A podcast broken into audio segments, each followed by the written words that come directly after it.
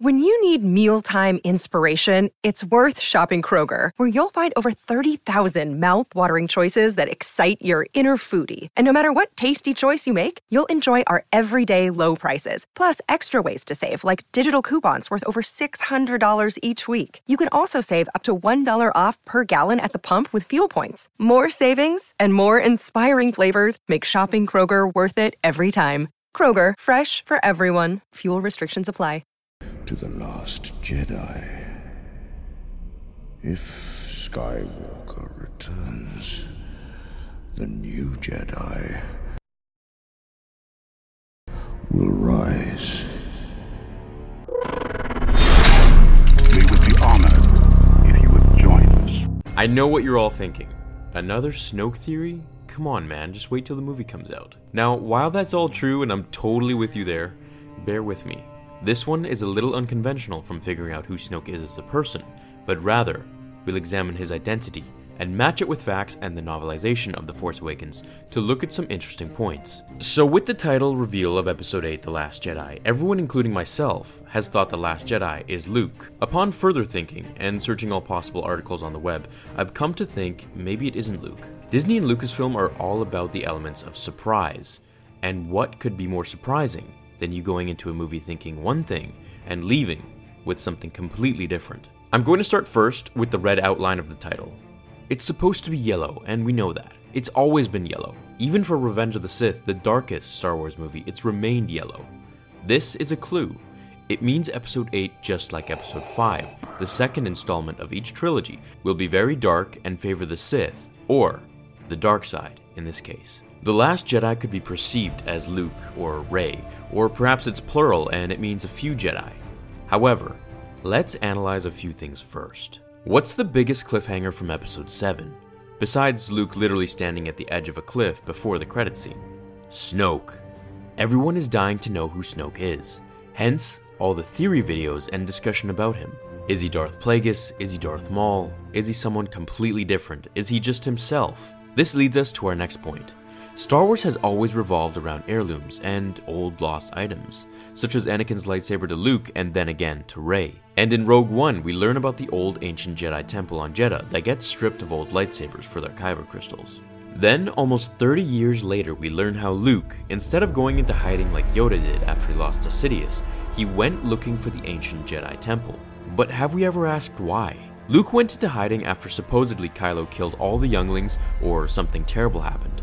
So, why would he search for another temple if he was so depressed and seeking exile? I think he went to learn more about the first Jedi Temple from ancient holocrons. Upon failure to do so, he left to Ahch-To, which we'll figure out why in December. We also know he has contact with Obi Wan and Yoda as Force ghosts. There must have been something they didn't know, or perhaps, with Yoda's age of almost 1,000 years, he told Luke to go find this temple and seek out its hidden knowledge, to be ready for the rise of the original Jedi. Now, let's move on to Snoke. He's ancient, and we know this because of a piece from the Force Awakens novel that I'll read out in a minute. However, let's first examine his pupil, Kylo. Kylo is obsessed with his grandfather, Darth Vader. So much that he even wears a mask and has a voice changer to make himself more like him, even though he doesn't need one to breathe or see like Vader was obligated to do so.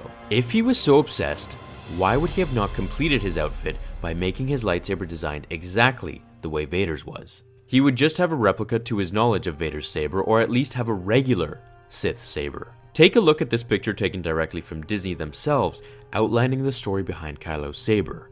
It reads Kylo Ren's unusual lightsaber is an ancient design. Although the one he carries is recently constructed, the crossguard blades are raw power vented from the primary central blade. What we can gather from this is that this saber was created recently, yet it follows the schematics and blueprints of an ancient design, a design from the Old Republic thousands of years ago, possibly. We should note that there were no Sith back in the day. You were either a Jedi or a fallen Jedi, and when the fallen Jedi landed on Korriban, the Sith planet, the Sith were assimilated into fallen Jedi ways. Since the Jedi ruled the galaxy for 1,000 years before Darth Maul and Palpatine showed up, that would make Snoke a Jedi if he was one, a fallen Jedi, and the last of them. The lightsaber design was most likely given to Kylo by Snoke, who is very old. Here's that piece from the novel, and I'm going to animate the voice so you can feel it more in Snoke's persona. The scene takes place in The Force Awakens where Snoke speaks to Kylo. Kylo Ren, I watched the Galactic Empire rise and then fall. The gullible prattle on about the triumph of truth and justice, of individualism and free will, as if such things were solid and real instead of simple, subjective judgments. The historians have it all wrong. It was neither poor strategy nor arrogance that brought down the Empire. You know too well what did.